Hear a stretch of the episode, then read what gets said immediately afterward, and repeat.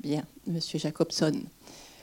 Peut-être avant de donner la parole au public, peut-être que vous pourriez nous resituer un peu cette année 42. Euh, Comme on, voilà, les éléments qu'on a vus pendant le film, est-ce que ça vous Euh, ça fait certainement écho à... Oui. Le- en fait, le film fait al- allusion à des événements qui ne datent pas seulement de l'année 42, Mm. Mais qui datent de l'année euh, 41, par exemple. Euh, Enfin, bon, je ne vais, pas- je vais pas vous faire un cours d'histoire, c'est, c'est pas le... Oui, d'accord, bon, d'accord. Ça va quelques vous éléments cher. hein. Euh, le, le- bon, l'essentiel se passe en 42. 42, c'est l'année terrible pour les Juifs de France. hein. C'est une très forte proportion des 72 000 Juifs déportés de France, qui n'étaient pas tous français d'ailleurs, euh, a été déporté, arrêté et déporté en 1942. Et la scène finale, tout indique qu'elle se passe euh, en juillet 1942. Vous voyez bien, c'est le printemps, c'est l'été, c'est l'époque des examens. Enfin bon, donc on peut le dater de l'été 1942, euh, c'est-à-dire la, date de la grosse opération d'arrestation des, des Juifs de France, l'opération dite vent printanier, euh, qui a eu lieu euh, à Angers aussi, que j'ai et que j'ai étudié. Mais euh, avant d'en arriver là, si vous voulez, ce que le film suggère, c'est la, longue théorie, la longue litanie des, avanies qu'on a fait subir à cette population. Curieusement, d'ailleurs, la, première étape, il n'y est pas fait allusion dans le film, la première étape qui est, à mon avis, une étape absolument fondamentale, c'est octobre 1942. 40, pardon, excusez-moi, octobre 1940. Euh, L'administration française euh, en Anjou, l'administration préfectorale, à la demande des autorités euh, allemandes, euh, exige des juifs qu'ils se déclarent, ce qu'ils font en très grande majorité, pas tous, mais en très grande majorité, et ils sont donc euh, couchés sur des listes. À Angers, ça s'est fait sur, euh, un cahier d'écolier à spirale qui est encore dans les, archives départementales, qui est un des documents les plus terribles que l'on puisse euh, voir sur cette question parce que il est d'une effrayante banalité. C'est une liste de noms, nom, prénom, adresse, origine, adresse, profession, voilà, âge, voilà. Et donc c'est- une étape absolument fondamentale parce que c'est à partir de ce moment-là, la première étape, c'est le repérage. hein. Quand on veut s'en prendre à une population, quelle qu'elle soit, quelle que soit l'époque d'ailleurs, on la repère. Et donc on fait des listes. Voilà. Ça, c'est la première étape. Alors curieusement, il n'y est pas fait allusion. Alors par contre, le film fait allusion, plus que des allusions, mais c'est relativement discret. Tout cela est relativement discret dans le film. Euh, à d'autres épisodes absolument fondamentaux, fondamentaux pardon, c'est-à-dire euh, la position sur la carte d'identité du tampon juif. Et puis alors ensuite, euh, la, la- livraison aux autorités françaises de tous les instruments de communication qui permettent aux juifs d'avoir éventuellement des renseignements euh, ou de se déplacer facilement, euh, les, les postes de radio par exemple et les, téléphones. En, Anjou, on a ça, aussi. Vient l'étoile jaune. Alors l'étoile jaune, c'est tardif. hein. C'est juin 1942, juste avant euh, les, arrestations. Voilà. Et ensuite, donc, les, les interdictions de fréquentation des lieux publics. Alors, ça, c'est un bon exemple pour, voir les- l'esprit du film. Il est fait une allusion dans le film à cette interdiction de fréquenter des lieux publics. Mais elle est extraordinairement discrète. Moi, je l'ai repérée parce que je connais le truc. Euh, et je, suis en éveil, vous aussi sans doute. Je ne sais pas si vous avez vu dans la, scène finale, au, moment où euh, cette merveilleuse jeune fille rentre dans le café où elle va être arrêtée, sur la porte qu'elle pousse, il y a une affiche. Vous ne l'avez pas vue N- Non, mais elle y est bien. Interdit aux juifs. Voilà. Et, et, en fait, euh, c'est pour, pour, ça qu'elle est arrêtée. C'est le prétexte de son arrestation, puisque la serveuse mm. la repère. Elle n'a aucun mal pour ça, puisqu'elle porte l'étoile juive. C'est beau le jaune sur du noir. Hein bon.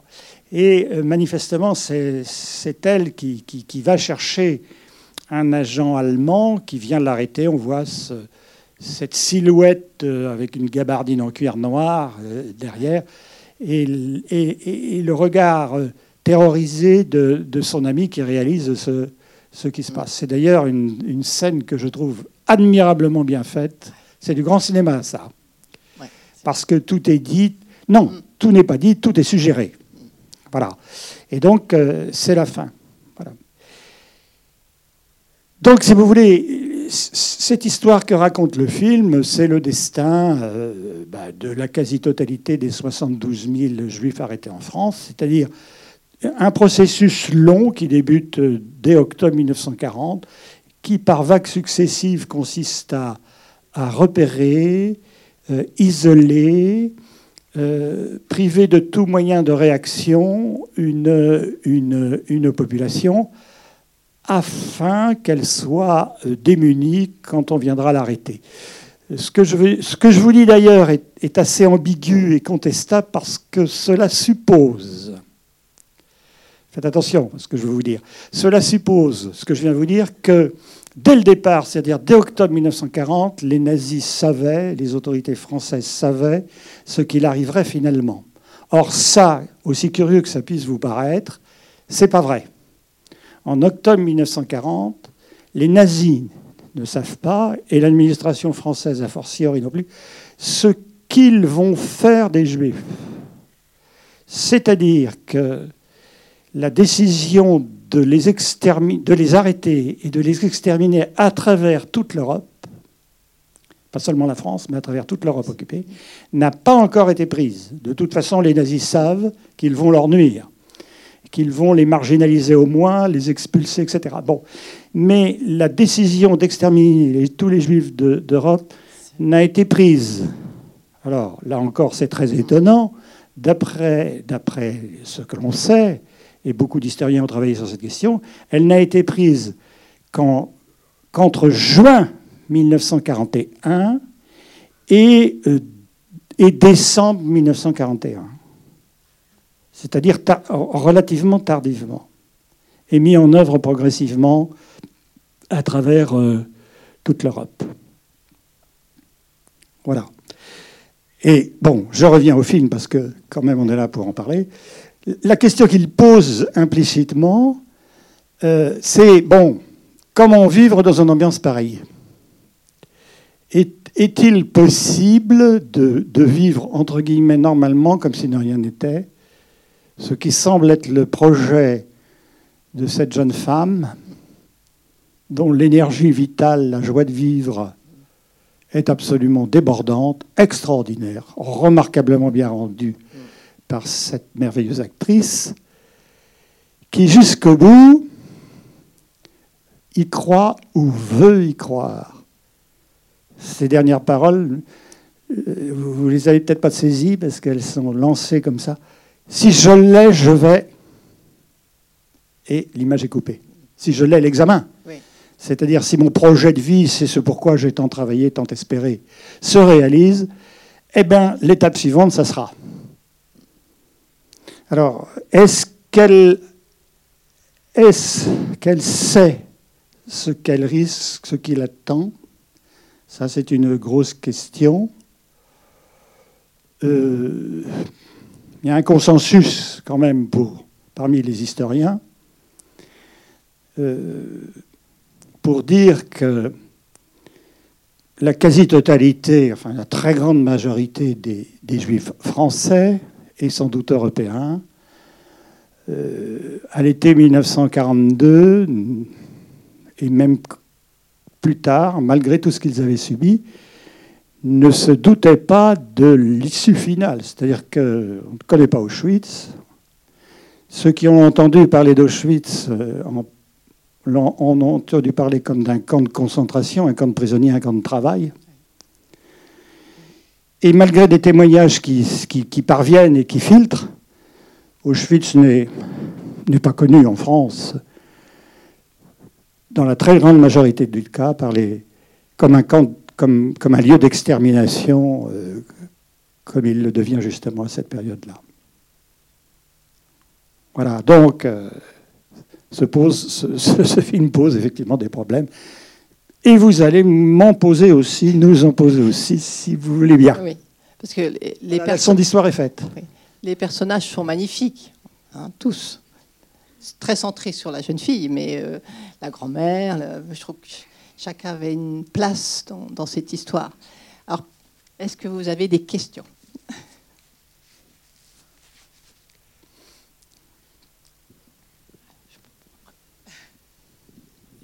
Merci pour vos explications.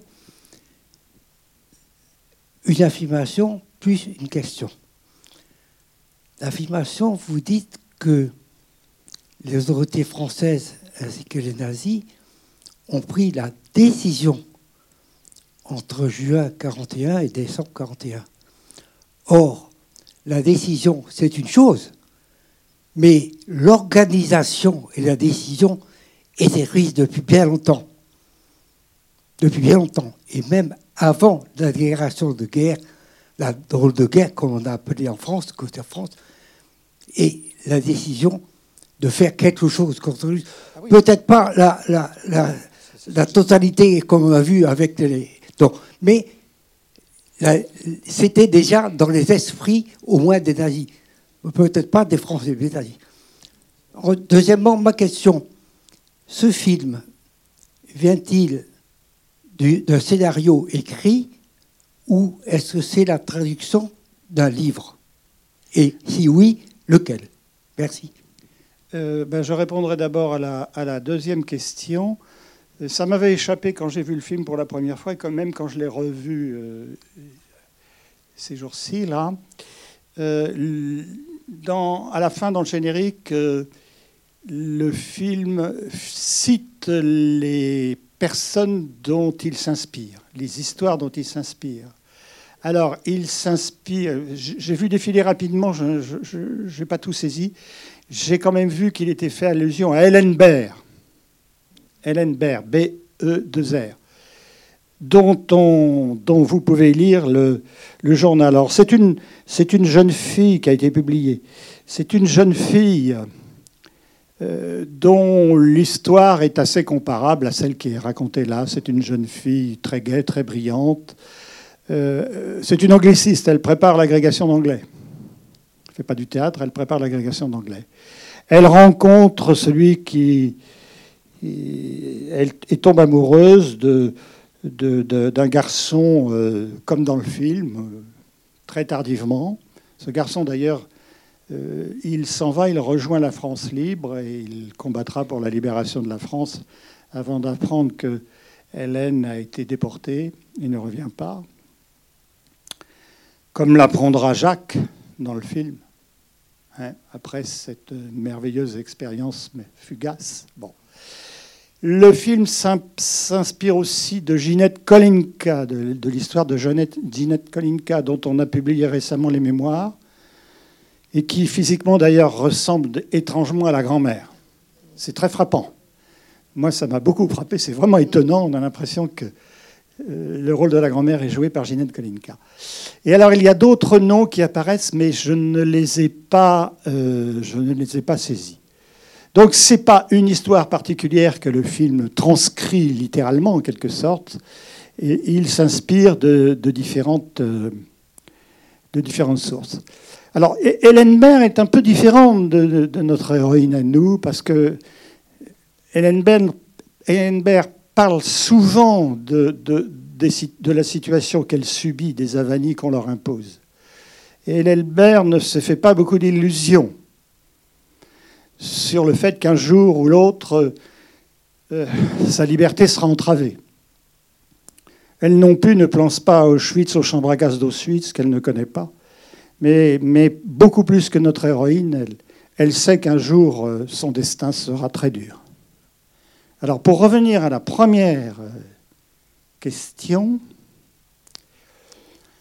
alors, j'y ai déjà fait allusion. La décision d'extermination systématique de tous les juifs d'Europe a été prise par les nazis, par les nazis, pas par l'administration française. Non, non, ça, il faut être très clair là-dessus. Entre juin 41, date de l'invasion de l'URSS, et décembre 1941. On pense maintenant décembre 41. Alors, vous, devriez manifester bruyamment votre étonnement pour un phénomène aussi effrayant, aussi gigantesque que l'extermination de 5 à 6 millions de personnes. On ne sait pas quand, où, comment et qui a pris la décision. Non, non, non et non. Non, non, non, non et non. Alors, il va bientôt sortir un film sur Van Zee. Je vous conseille d'aller le voir. La décision n'a pas été prise en janvier 42, 21 ou 22 janvier 42, à Wannsee. La conférence de Wannsee réunit tous les hauts responsables nazis de l'administration, de l'armée, de la police, euh, des services secrets, sous la direction de Reinhard Heydrich. Euh, et la, conférence de Wannsee organise la réalisation de la décision qui a déjà été prise antérieurement. Donc on n'a pas décidé à Wannsee, on a organisé à Wannsee. Ça, les choses sont claires maintenant, puisqu'on a retrouvé les comptes rendus de la réunion. Alors, comment se fait-il qu'on n'ait pas la décision? Bon, on est quand même certain d'une chose, c'est qu'Hitler a forcément joué un rôle fondamental là-dedans. Bien. Alors, ça c'est très intéressant. Le système nazi est un système qui fonctionne de manière beaucoup plus complexe qu'on ne le croit euh, généralement. On imagine que Hitler est le chef suprême, c'est vrai qu'il l'est, et qu'il décide de tout, et qu'il donne des ordres. Eh bien, c'est pas comme ça que ça fonctionne. Hitler fonctionne en, en parlant, quasiment à bâton rompu. Et tous ses collaborateurs, qui sont les chefs des grandes institutions nazies, la SS, la SA d'abord, enfin, plus pendant la guerre, la SA, c'est fini, la SA. La, SS, la Wehrmacht, euh, la Gestapo, euh, les services de renseignement, écoutent parler Hitler et adaptent leurs décisions et leurs politiques à ce qu'ils croient que le chef demande. Et tous ces rivaux et tous ces services qui appliquent les décisions, les, qui mettent en musique en quelque sorte les paroles d'Hitler, sont rivaux et cherchent à faire mieux que le voisin. Et donc, euh, ce processus, ce mode de fonctionnement, aboutit à une radicalisation progressive de toutes les décisions. C'est forcément celui qui tape le plus fort, qui est le plus dur dans l'application qui l'emporte. Et ceci pour aller au-devant des désirs du dictateur. Donc il est, très possible, ce que je vais faire est très mauvais, un historien ne devrait jamais faire ça, il est très possible qu'un jour Hitler ait dit entre juin 41 et décembre 42, qui est-ce qui va me débarrasser définitivement de ces juifs? Je ne veux plus en entendre parler. La décision est prise. C'est comme ça maintenant que les historiens voient les choses. Alors, je, terminerai toujours en répondant à votre question, parce que vous avez fait allusion aux autorités françaises. Les autorités françaises, il faut être clair, et je ne cherche pas à défendre Vichy, je déteste Vichy, je déteste Pétain, Laval et sa clique. Ces gens-là ont fait un mal fou à la France et en particulier aux Juifs les, autorités françaises n'ont pas pris la décision d'exterminer les juifs. Les autorités françaises de Vichy sont antisémites, veulent se débarrasser des juifs, mais se débarrasser non pas physiquement, mais de leur présence, de leur, influence sociale, de leur rôle économique. Ils veulent les marginaliser, les humilier, les mettre à l'écart, les casser, les léser mais pas les extrémités. Mais cette, cette administration française veut collaborer avec les Allemands. Et en particulier sur ce problème-là, sur le problème juif. C'est-à-dire que les autorités françaises vont appliquer leur doctrine antisémite traditionnelle à base fondamentalement de xénophobie radicale, et donc collaborer en fait au projet allemand qui lui est un projet exterminateur. Donc ce qui se passe, c'est le croisement de deux types d'antisémitisme redoutables, condamnables l'un et l'autre. Je ne cherche pas à séparer le bon grain, de l'ivraie, n'est-ce pas? L'antisémitisme xénophobe, j'allais dire béret baguette, franchouillard du gouvernement de Vichy, les Juifs sont des gens nocifs, ils sont responsables de la défaite, ils font du mal à la France, ce sont des mauvais Français. Il faut, s'en débarrasser, il faut les mettre à l'écart, il faut les exclure de l'administration, de la culture, etc., etc., des écoles. Bon, bien. Donc un antisémitisme extrêmement dangereux, humiliant, hein, qui croise et qui collabore avec un antisémitisme exterminateur.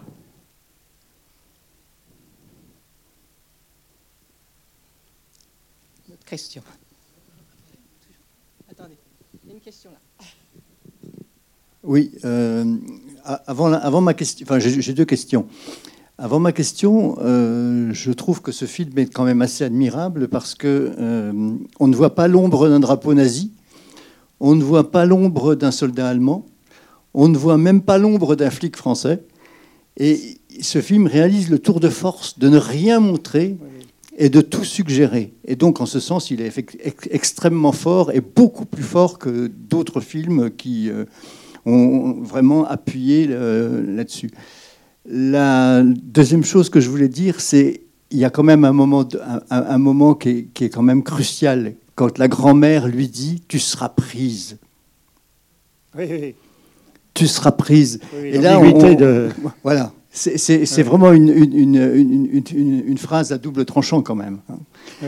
Et puis la deuxième, la, quand même, la réflexion que je voulais faire aussi par rapport à ce que vous venez de dire, et, c'est vrai que la, décision, c'est pas effectivement quand, est-ce qu'on l'a prise, mais ce qui me paraît beaucoup plus important, c'est pas tellement la décision, c'est la mise en œuvre de cette décision. Et en ce sens, la conférence de, de Wannsee met, met quand même un euh, il y, a un point d'orgue terrible euh, à, travers les, résultats de cette conférence. C'est vraiment à partir de, la fin de cette conférence qu'on a mis en œuvre la solution finale.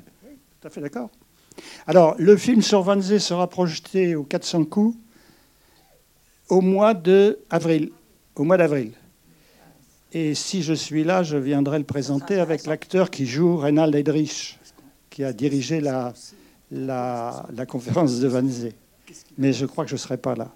Mais il faut venir quand même. Oui, bon. Poser la question. il y a d'autres questions. Euh, oui, c'était juste une question très simple. Les familles juives qui, ont décidé de ne pas se mettre sur les listes, est-ce qu'ils ont choisi la bonne, euh, option? Est-ce qu'il y a des gens qui ont été sauvés parce qu'ils ne se sont pas dénoncés à, l'administration française? Ah, c'est une question, c'est une bonne question. Je crois que ne pas se déclarer, c'était vraiment faire un pas vers, euh, non peut-être pas, peut-être pas le salut, mais se donner une chance supplémentaire d'échapper à ce qui suivrait. Je connais des exemples de, de juifs qui, se sont, qui ne se sont pas déclarés. De même, si vous voulez, la centaine de juifs qui vit en Anjou, enfin, il y a 400 juifs en juin 42. Il y en a, euh, non, il y, a, il y a 400 juifs il y a 400 juifs en Anjou, en gros, hein, je, simplifie grossièrement, euh, en 40-41. Il y en a une centaine qui s'en vont. Ces 100 juifs, ils se sont déclarés, ils sont sur les listes en Anjou. Ils sont sur les listes. Ils s'en vont, ils quittent l'Anjou, clandestinement parce qu'ils n'ont pas le droit de le faire. Et ils passent en zone occupée jusqu'en novembre 42. Après novembre 42, il n'y a plus de zone, de zone libre. Pardon. Ils passent en zone libre avant novembre 42. Et évidemment, passant en zone libre avant novembre 42, là, ils ne s'y déclarent pas. Donc, ils se sont déclarés dans un premier temps, puis ils ont réalisé que c'était probablement une mauvaise politique, ils fuient et ils ne se déclarent pas. Ceux-là aussi ont fait un, grand pas, peut-être pas vers la, liberté ou le salut, mais ils se sont donné des chances supplémentaires parce qu'ils ne sont pas repérés. Ils peuvent se cacher. C'est très difficile de se cacher à partir du moment où on est sur des listes qui sont détenues par la préfecture, la police, que les Allemands demandent au moment cruciaux et qui sont actualisées. Elles sont actualisées. La dernière liste qui existe en Anjou, elle date de juin 42, juste avant l'arrestation qui mènera au départ du fameux convoi du 20 juillet 1942, le convoi numéro 8, hein, qui est un convoi particulier parce que il est le seul, enfin pratiquement le seul convoi à être parti directement de, France vers Auschwitz. Il n'est pas passé par les camps de regroupement Pithiviers ou Drancy. Et il est aussi connu, très connu, euh, pour être le seul des six convois qui étaient prévus à l'origine pour partir de province, a été effectivement parti. Le seul. Ce convoi d'Angers est le seul des six convois prévus à l'origine qui est effectivement parti. Il est arrivé le 23 juillet 1942 à Auschwitz, avec 823 personnes à bord. 23 personnes seulement ont été gazées à l'arrivée, ce qui est le plus petit effectif de prisonniers gazés parmi les convois d'Auschwitz. Il y en a un autre où il y en a eu que 17. Mais à la fin de la guerre, finalement, il n'y aura plus que 17, 18 ou 19 survivants. C'est-à-dire que tous les autres qui sont rentrés dans le camp pour y travailler, ils subiront de euh, un tel régime qu'ils mourront aussi, soit dans les chambres à gaz par exécution régulière, qui ont lieu régulièrement, soit de mauvais traitements, soit d'épuisement, soit de maladie. Ce qui veut dire qu'à Auschwitz, on extermine dans les chambres à gaz et on extermine par le travail. Et c'est le seul camp qui fonctionne comme ça, d'ailleurs. Bon, mais ça, c'est un peu... Madame Alors moi, j'aimerais savoir s'il y a des écrits ou des, des traces qui expliqueraient cette haine d'Hitler contre les Juifs.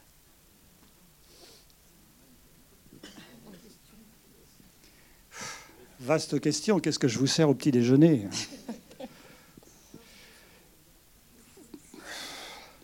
D'abord, la question est de savoir si Hitler a une haine spécifique des Juifs, qui lui soit propre. Ou est-ce que cette haine d'Hitler pour les Juifs, euh, il la partage avec d'autres? Vous savez, l'histoire. Alors, comment, comment dire? Vous savez, vous me mettez dans l'embarras parce que.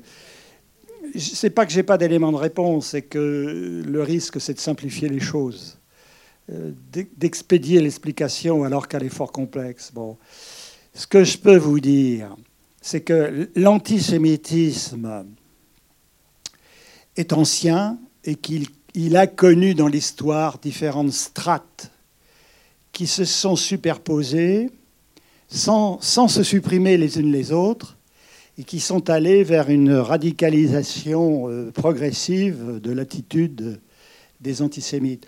Bon, voilà, la première strate, c'est l'antisémitisme chrétien, les juifs, assassins du Christ. Ça va marcher pendant des siècles et être très meurtrier.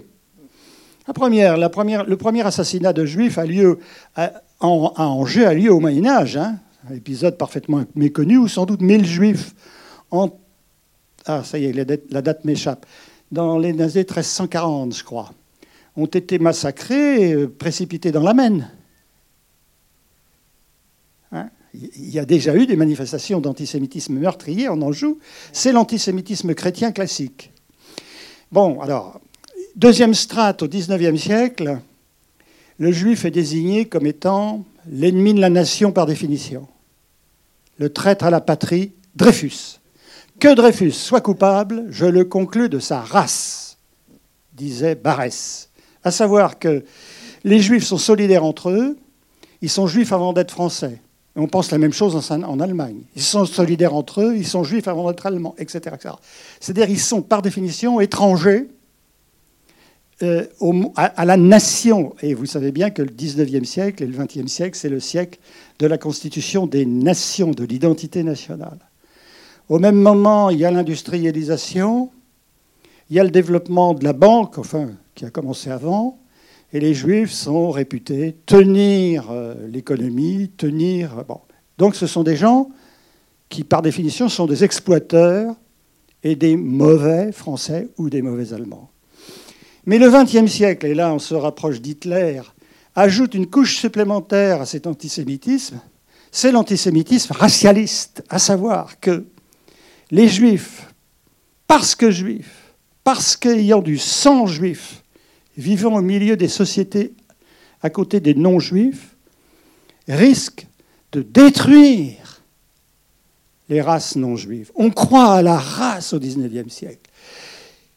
Le XIXe siècle et le XXe siècle sont des, sont des époques racialistes. On lit le monde, on lit le monde sous l'angle de la rivalité et des caractéristiques des races. Ferry parlait des races supérieures et des races inférieures devant l'Assemblée nationale, qui déjà à cette époque-là a vu et entendu des choses débiles. Elle a de l'avenir. Mais voilà. Et donc, et donc l'antisémitisme nazi, il est là. Le juif est dangereux parce que se mélanger avec lui, c'est prendre le risque de la, dégénérescence, de la race, par le sang, par le mariage, par le mélange. D'où les premières mesures antisémites des nazis qui consistent c'est les lois de Nuremberg, en 1935, hein, à, obliger les, juifs à vivre séparés et à les expulser. Donc, si vous voulez, pour euh, les nazis, pour Hitler, les, les, juifs sont des gens dangereux, d'autant plus qu'ils les assimilent au communisme. C'est le judéo-bolchevisme. Les juifs ont fait une alliance avec les communistes. Et donc, quand l'armée allemande se lance à l'assaut de l'URSS, elle a un projet qui déjà vise les juifs en tant que communistes et juifs. Et c'est pour ça d'ailleurs que la, guerre en, Europe centrale et orientale, en Russie, sera une guerre terrifiante, n'est-ce pas? Parce que c'est une guerre idéologique, c'est une guerre raciale, c'est une guerre d'extermination, c'est une guerre non seulement de conquête d'un territoire, mais de mission. C'est une guerre de mission, messianique. Voilà. Et donc là, c'est, autre chose que la guerre à l'Ouest. La guerre à l'Ouest, ça, a été, terrible, c'est une guerre terrible. Mais la guerre, la guerre en Europe orientale, c'est une guerre d'extermination. Qui vise d'ailleurs tout autant, presque autant, les Slaves que les Juifs. Car dans, dans leur hiérarchie des races, les nazis mettent en bas, pratiquement ensemble, les Slaves et les Juifs. Alors, résultat des courses, 27 millions de morts en URSS, hein, inclus l'Ukraine. 27 millions de morts, dont la moitié sont des civils. Pologne, 3 millions de civils, 3 millions de juifs. 6 millions de morts. Hein, la Pologne et la France sont des pays de taille équivalente, en gros, de population à peu près équivalente. La France a, eu, 300, 300 000 morts, euh, 600 000 morts pendant la Seconde Guerre mondiale. La Pologne, 6 millions. Ne faites pas dire ce que je n'ai pas dit. La, guerre en France n'a pas été un long fleuve tranquille. Hein. Ça a été une guerre terrible.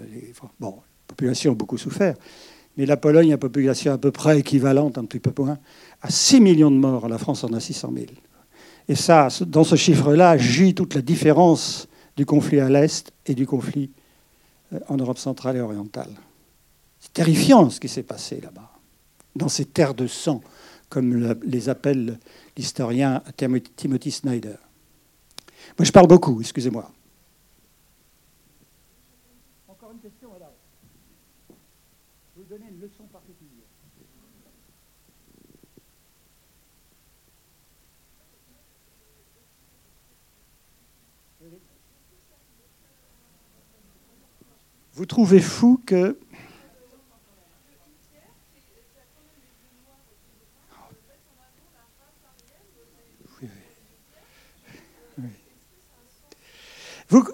bon, vous comprenez Votre réaction, madame, c'est une réaction rationnelle.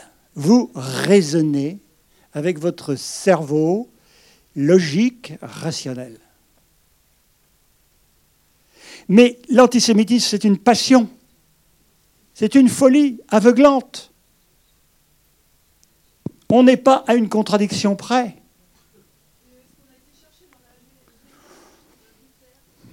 On...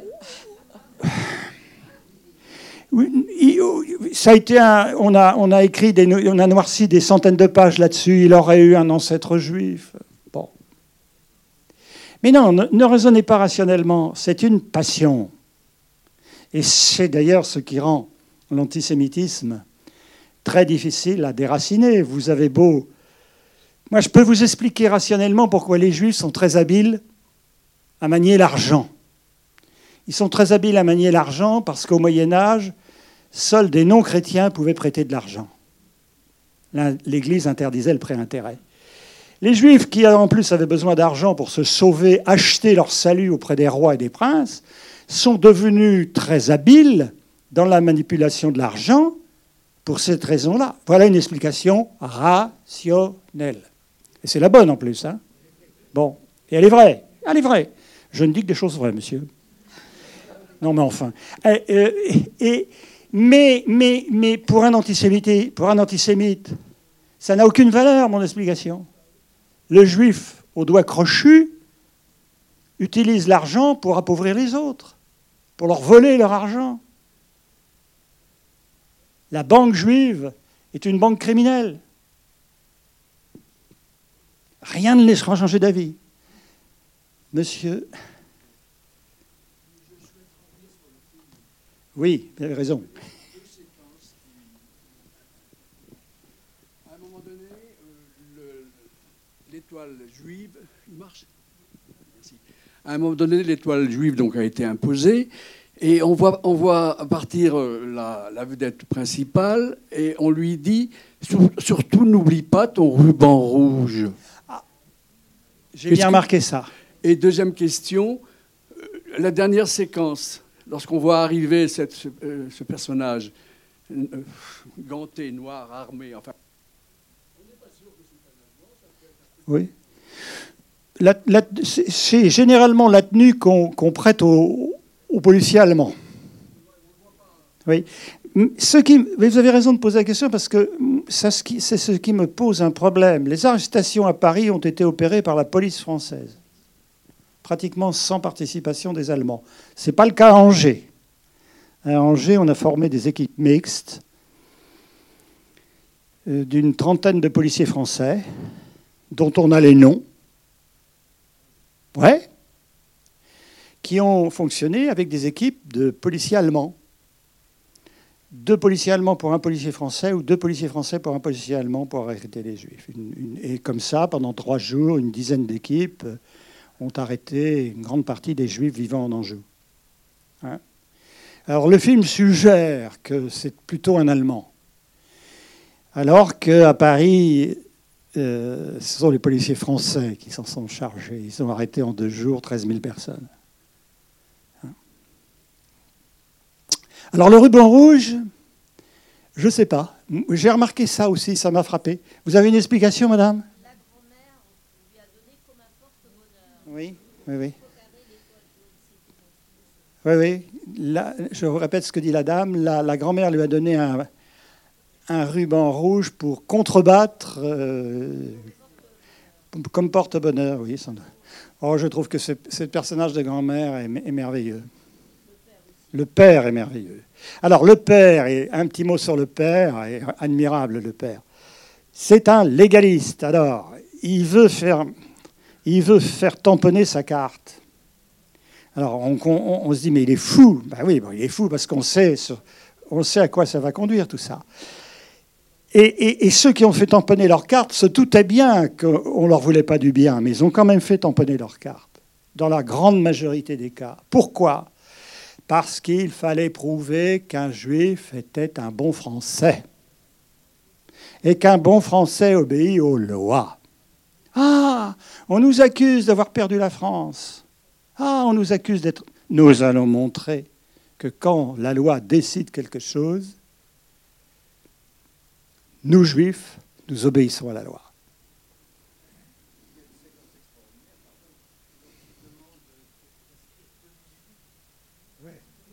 Alors, oui, et le père, il est intéressant aussi, vous avez raison. Il a une illusion, nous, nous sommes, nous ne sommes pas polonais. Pour l'État. Oui, oui, vous avez bien remarqué ça. Hein.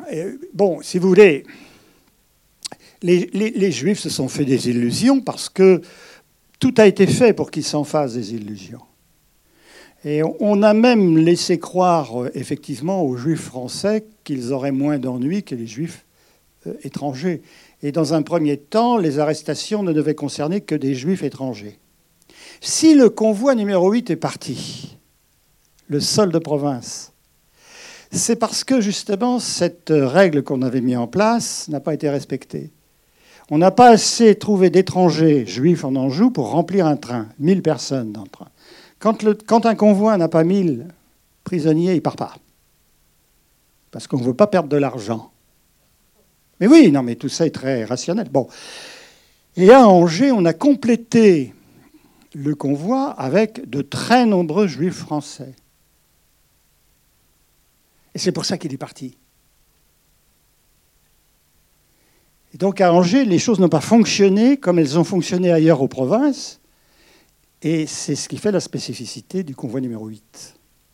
Enfin, une des spécificités du convoi numéro 8.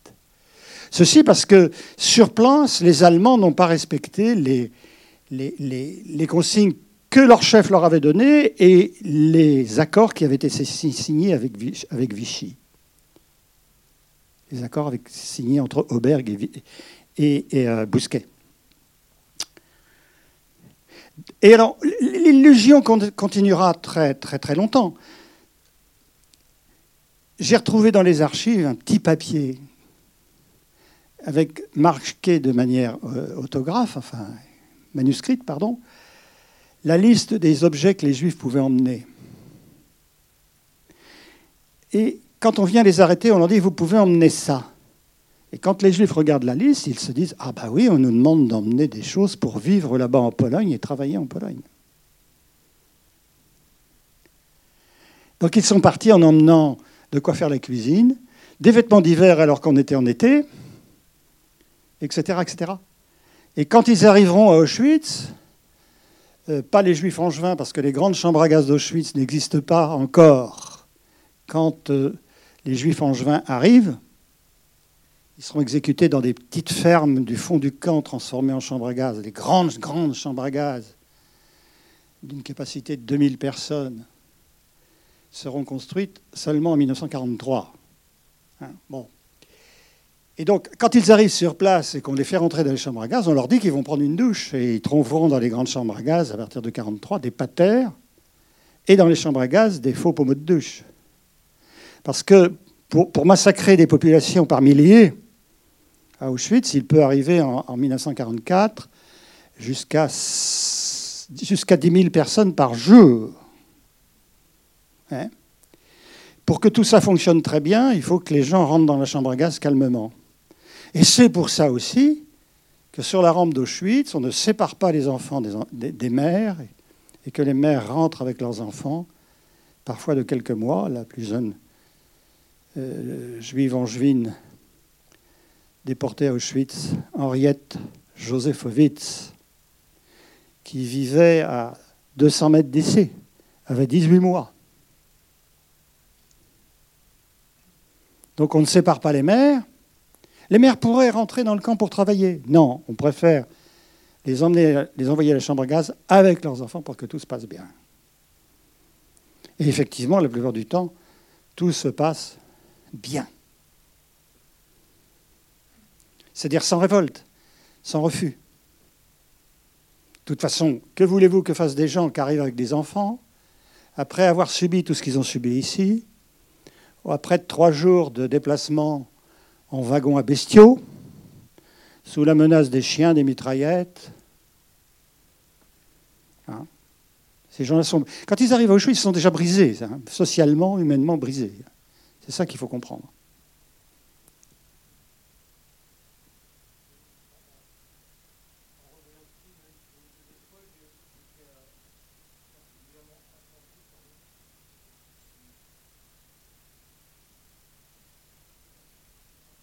Allez-y, allez-y. Je, je... Ah oui, la peur. Une allusion aussi à, à une double menace pour la grand-mère qui. Enfin, moi, j'y lis une homosexualité avec cet ami. Oh là là Il m'a semblé, je ne sais pas, parce que je ne sais pas qui, quel est le type de relation. Enfin, il me semble qu'il y a quelque chose de, de cet ordre-là. Donc ça m'a semblé intéressant. Ah oui, moi je les ai prises pour deux sœurs. Alors, je ne sais pas. Deux amis, je ne sais pas. Je les ai prises pour deux sœurs. Voilà. Et là, et là, bon, ça, c'est, voilà, je ne sais pas si c'est partagé. Et puis, au- d'autre part, une question, alors c'est un petit peu hors, hors- hors champ du film. Euh, en, en dehors du, du champ direct du film, vous avez utilisé le terme d'antisémitisme d'origine chrétienne, qui effectivement, au, au sein de l'AJC, nous, avons- nous avons beaucoup travaillé euh, sur le sujet, comme vous le savez. Euh, Est-ce qu'il ne vous semble pas important, ou peut-être que c'est secondaire, de parler plutôt de l'anti-judaïsme chrétien, sachant que l'antisémitisme a été finalement un concept forgé assez tardivement, courant 19e, oui, par oui. un Allemand, je crois, et qui était quelque chose de positif. Oui, oui, c'est vrai, vous avez raison. Ah, voilà. On devrait parler d'antijudaïsme dans un premier temps. Et préciser une chose extrêmement importante les Juifs n'ont pas été exterminés par les Allemands à cause de la religion. Ils s'en foutaient de la religion, les, nazis. Faut, faut- vous en. Parce que. Il m'est arrivé d'entendre des élèves dire les Allemands étaient intolérants. Mais c'est un mot absurde appliqué aux nazis. C'est pas de l'intolérance, au sens où nous nous l'entendons. hein. C'est du racisme exterminateur. Donc les Juifs n'ont pas été exterminés parce qu'ils avaient une religion différente ou parce qu'ils étaient les assassins du Christ. Les, Allemands sont volontiers antichrétiens, anti-religieux. Ils ne tolèrent qu'une religion, la religion nazie. Hein? Voilà. Donc ils sont aussi hostiles aux chrétiens, moins bien sûr, aux protestants, d'autant plus que certains les soutiennent. Bon. Et donc euh, ça n'a plus rien à voir avec la- avec l'anti-judaïsme euh, des premiers temps du christianisme. Voilà, vous avez raison de préciser ça. Mais retenez bien, les, juifs n'ont pas été exterminés à cause de la religion. C'est archi faux. Personne n'y croit. Personne n'y a jamais cru. Après, il y a une question sur le film. J'ai pris le quota, mais si vous voulez prendre. Ah, je sais pas. Non, bah.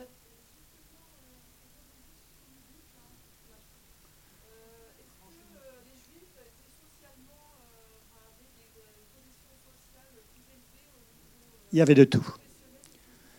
Il y avait de tout en France. hein. Le milieu juif est un milieu extrêmement, extrêmement divers, socialement.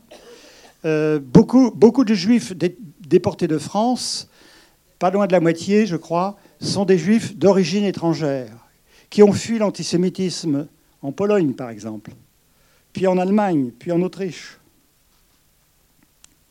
Donc la moitié des juifs angevins déportés sont, en fait soit des étrangers, soit des juifs arrivés récemment en France et naturalisés dans les années 30, par exemple. Hein et socialement, il y a des riches et des pauvres. Il y a même d'ailleurs, il faut bien le dire, des, tensions dans la communauté juive. Euh, beaucoup de juifs euh, très intégrés, très à l'aise dans la société française regardent un peu avec mépris ces juifs polonais qui arrivent du Shtetl, qui parlent yiddish et pas français, euh, et, qui, dit-on parfois, nous attirent des ennuis. Hein bon, c'est un aspect qui a existé malheureusement. C'est donc, un milieu, assez hétérogène. Hein et qui finira quand même, face à l'adversité, à, à réagir de manière, sinon unitaire, du moins euh, solidaire, quand c'est possible. Alors, il y avait une main de levée là-bas au bout. Monsieur.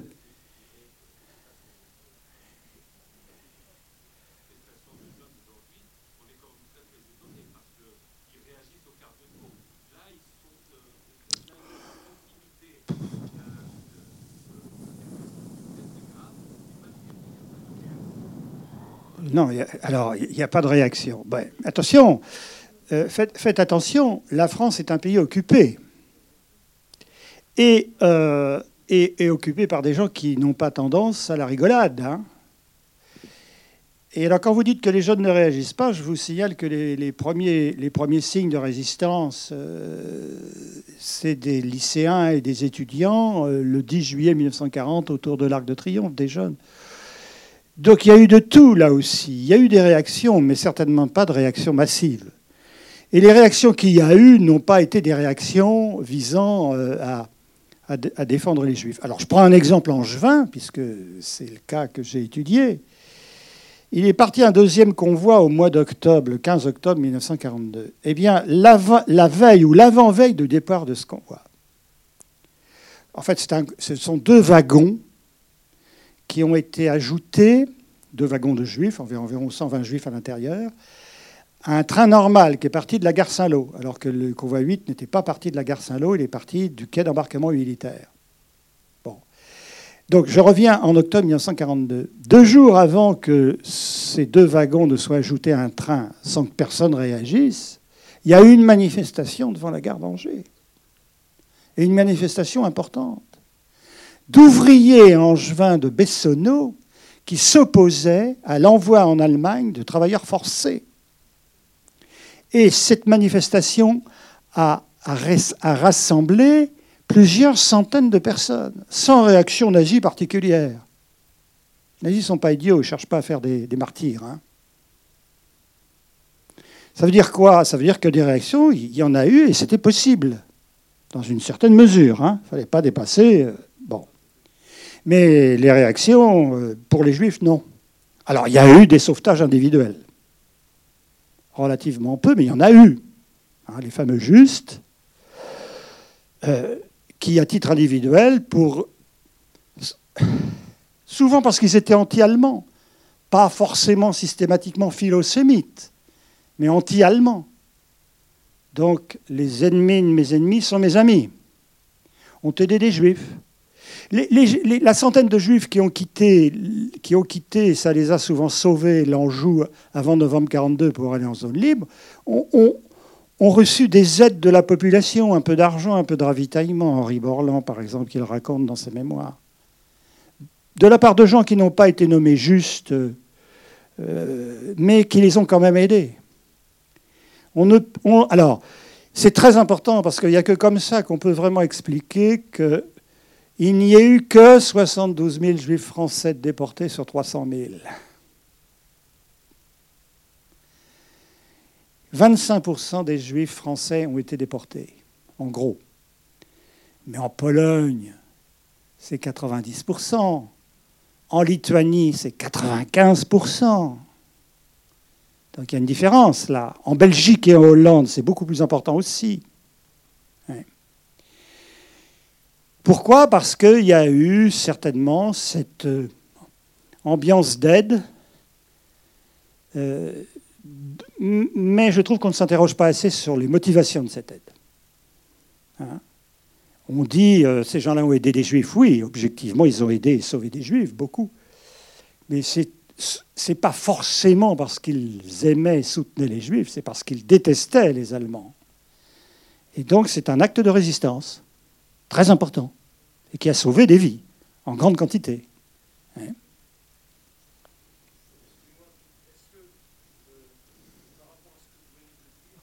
Euh, il y a- que pensez-vous des travaux de, de Jacques Sévenin qui dit justement l'action des justes ne suffit pas à expliquer les 75% de juifs et est-ce que les juifs ont pu aussi développer des stratégies de survie Bien sûr. en France? C'est ce que je viens de vous dire. Ce que je vous dis s'appuie sur les travaux de Jacques Semelin. Euh, Jacques Semelin a vraiment fait le tour de la question d'une manière très très importante et systématique. Et c'est lui qui dit ça. hein. Alors, pour expliquer le sauvetage des Juifs, j'y ai fait allusion aussi tout à l'heure, les Juifs ont fini par, euh, par avoir des réactions solidaires, par créer des organisations de sauvetage des enfants, par exemple, des filières d'évasion vers la Suisse, etc. etc. Le sauvetage de 75% des Juifs français n'est pas le fruit du hasard. hein. Jacques Semelin, S-E-M-E-L-I-N, en livre de poche. Hein. Fait vraiment le tour de la question, lui. hein. C'est le livre. euh, On ne peut jamais dire que c'est un livre définitif, mais c'est vraiment un livre qui marque un tournant dans, dans l'analyse de ces problèmes-là. Voilà. Je m'excuse, madame. Est-ce que, pardon, est-ce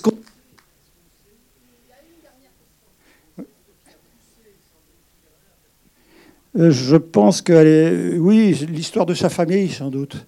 Je ne connais pas très bien, euh, on n'a pas été présenté, et euh, je ne peux, pas vous dire exactement ce qui l'a poussé. En tout cas, bon, je, n'ai pas beaucoup parlé du film, je m'en excuse, j'étais- pas, pas là pour ça. Enfin, je suis historien, j'aime bien le cinéma, mais je suis historien. Euh, c'est un beau film. D'ailleurs, il m'a beaucoup plu la dernière fois que je l'ai vu, parce que j'en ai j'en ai perçu toutes les subtilités qui peut-être m'avaient échappé la première fois. Hein oui. Je m'excuse, madame. Marie. Bon.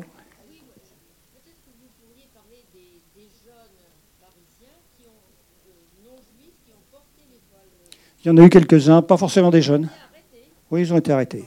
Oui, oui. Alors, en, en France, on, on risque des ennuis quand on aide les juifs. Des ennuis, oui. Pas la déportation et la fusillade. hein. Par contre, en Pologne, oui. En Pologne, ça. Bon, je crois qu'on va s'arrêter là. Merci. Merci.